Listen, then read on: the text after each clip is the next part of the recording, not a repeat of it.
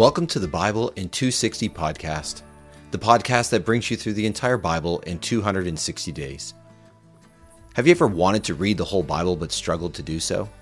This podcast is meant to help you do it. With 5 15 to 20 minute episodes per week, you will hear the entire Bible read to you. There will also be occasional brief notes to help explain context, as well as a concluding question or thought to consider. So, welcome to the Bible in 260 podcast, your journey through the Bible in 260 days. Welcome to episode 24. We are going to continue in our story in the book of Exodus to begin today, and our theme today is saved by grace. As God brings judgment on the land of Egypt in these last plagues, we also see his grace, and that is made even abundantly more clear in our reading from Ephesians chapter 2, which will come after this first reading. But let's begin with Exodus chapter 10. The Lord said to Moses, Go to Pharaoh, for I have hardened his heart and the hearts of his servants, in order to display these signs of mine before him, and in order that in the hearing of your son and your grandson you may tell how I made the fool how I made fools of the Egyptians, and about my signs that I displayed among them, so that you may know that I am the Lord. So Moses and Aaron came to Pharaoh and told him, This is what the Lord, the God of the Hebrews, has said. How long do you refuse to humble yourself before me? Release my people so that they may serve me. But if you refuse to release my people, I am going to bring locusts into your territory tomorrow. They will cover the surface of the earth so that you will be unable to see the ground. They will eat the remainder of what escaped, what is left over for, for you from the hail, and they will eat every tree that grows for you from the field. They will fill all your houses, the houses of your servants, and all the houses of Egypt, such as neither your fathers nor your grandfathers have seen since they have been in the land until this day. Then Moses turned and went out from Pharaoh. Pharaoh's servants said to him, How long will this man be a menace to us? Release the people so that they may serve the Lord their God. Do you not know that Egypt is destroyed? So Moses and Aaron were brought back to Pharaoh, and he said to them, Go, serve your serve the Lord your God. Exactly who is going with you? Moses said, We will go with our young and our old, with our sons and our daughters, and with our sheep and our cattle we will go, because we are to hold a pilgrim feast for the Lord. He said to them, The Lord will need to be with you if I release you and your dependents. Watch out. Trouble is right in front of you. No, go, you men only, and serve the Lord, for that is what you want. Then Moses and Aaron were driven out of Pharaoh's presence. The Lord said to Moses, Extend your hand over the land of Egypt for the locusts, that they may come up over the land of Egypt and eat everything that grows in the ground, everything that the hail has left. So Moses extended his staff over the land of Egypt, and then the Lord brought an east wind on the land all that day and all night. The morning came, and the east wind brought up the locusts. The locusts went up over all the land of Egypt and settled down in all the territory of Egypt. It was very severe. There had been no locust like them before, nor will there be ever such again. They covered the surface of the ground so that the ground became dark with them, and they ate all the vegetation of the ground and all the fruit of the trees that the hail had left. Nothing green remained on the trees or anything that grew in the fields throughout the whole land of Egypt. Then Pharaoh quickly summoned Moses and Aaron and said, I have sinned against the Lord your God and against you. So now forgive my sin this time only. And I pray to the Lord your God that he would take only that he would only take this death away from me. Moses went out from Pharaoh and prayed to the Lord, and the Lord turned a very strong west wind, and it picked up the locusts and blew them into the Red Sea. Not one locust remained in all the territory of Egypt. But the Lord hardened Pharaoh's heart, and he did not release the Israelites. The Lord said to Moses, Extend your hand toward heaven so that there may be darkness over the land of Egypt, a darkness so thick it can be felt. So Moses extended his hand toward heaven, and there was absolute darkness throughout the land of Egypt for three days. No one could see another person, and no one could raise from his place for three days. But the Israelites had light in the places where they lived. Then Pharaoh summoned Moses and said, Go, serve the Lord. Only your flocks and herds will be detained. Even your families may go with you. But Moses said, Will you also provide us with sacrifices and burnt offerings that we may present them to the Lord our God? Our livestock must also go with us. Not a hoof is to be left behind, for we must take these animals to serve the Lord our God. Until we arrive there, we do not know what we must use to serve the Lord. But the Lord hardened Pharaoh's heart, and he was not willing to release them. Pharaoh said to him, Go, watch out for yourself. Go from me. Do not appear before me again, for when you see my face, you will die. Moses said, As you wish, I will not see your face again. Then the Lord said to Moses, I will bring one more plague on Pharaoh and on, uh, and on Egypt. After that, he will release you from this place. When he releases you, he will drive you out completely from this place. Instruct the people that each man and each woman is to request from his or her neighbor items of silver and gold. Now the Lord granted the people favor with the Egyptians. Moreover, the man Moses was very great in the land of Egypt, respected by Pharaoh's servants and by the people of Egypt.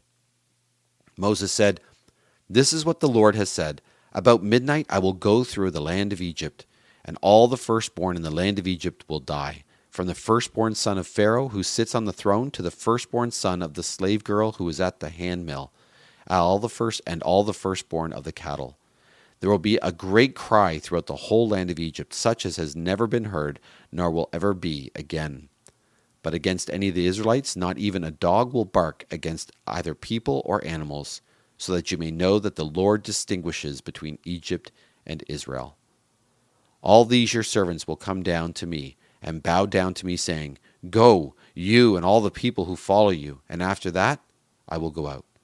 Then Moses went out from Pharaoh in great anger.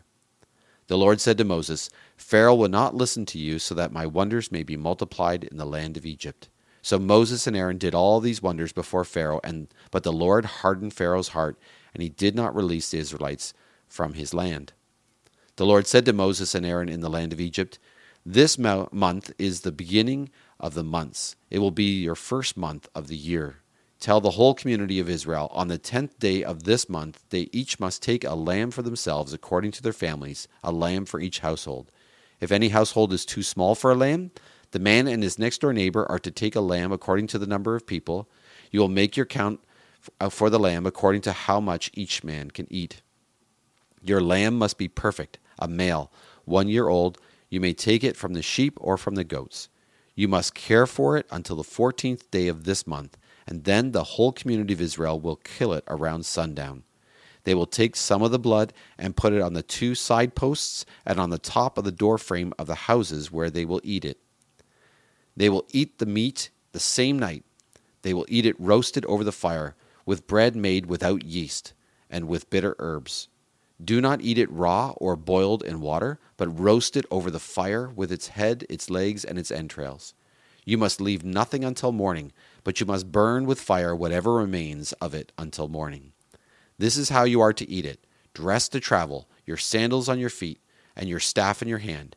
You are to eat it in haste. It is the Lord's Passover.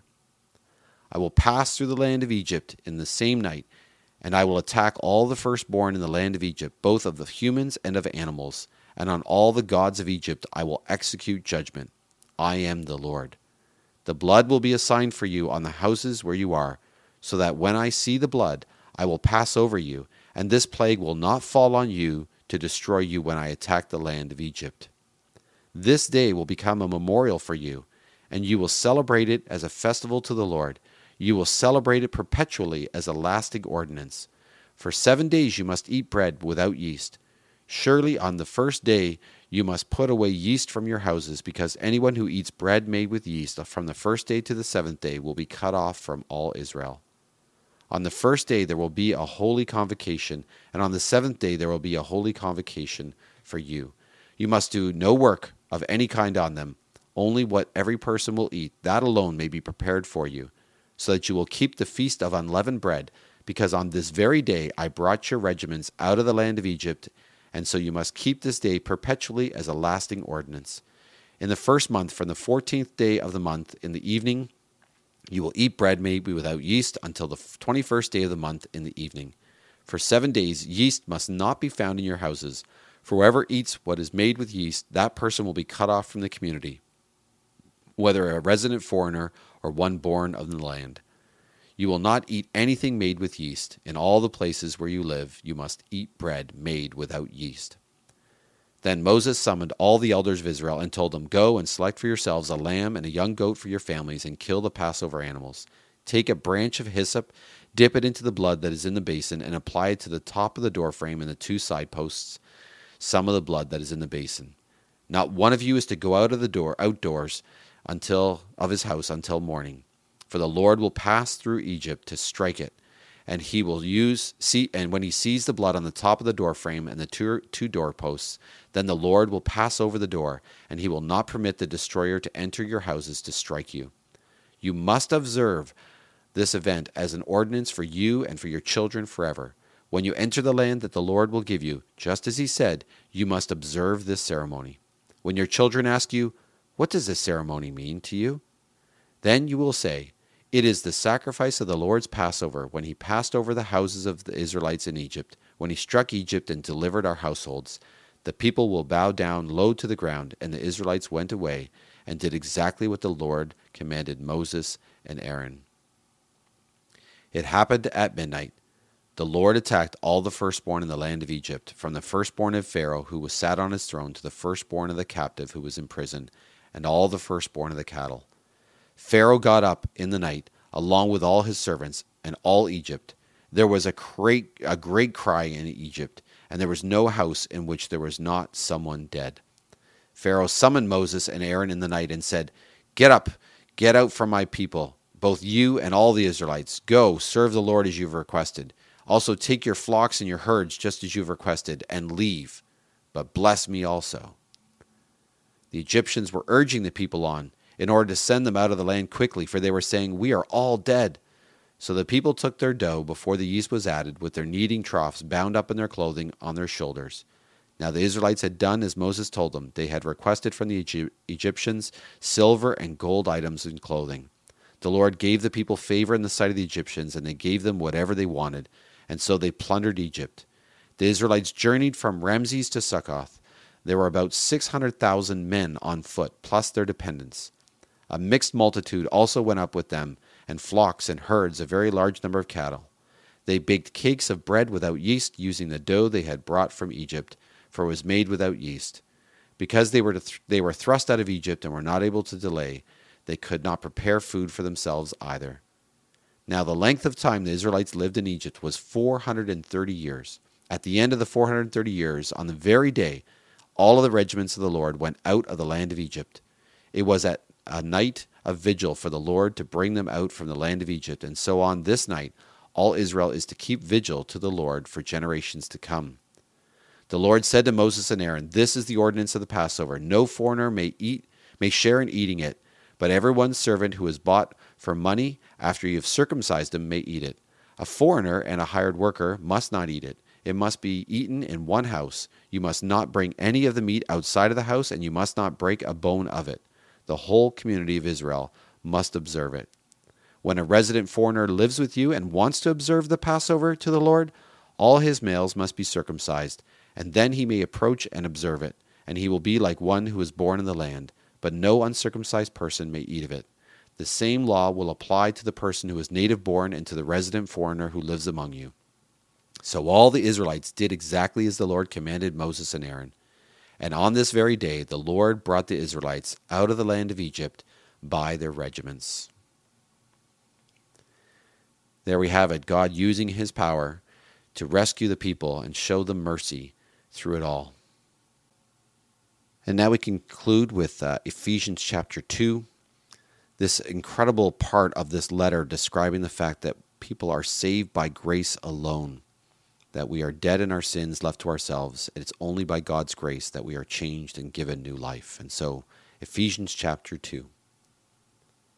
And although you were dead in your offenses and sins in which you formerly lived, according to the world's present path, according to the ruler of the dominion of the air, the ruler of the spirit that is now energizing the sons of disobedience, among whom all of us also formerly lived out our lives in the cravings of our flesh indulging the desires of the flesh and the mind, and were by nature children of wrath, even as the rest.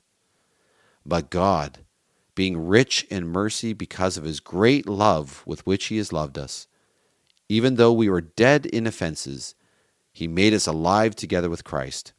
by grace you are saved.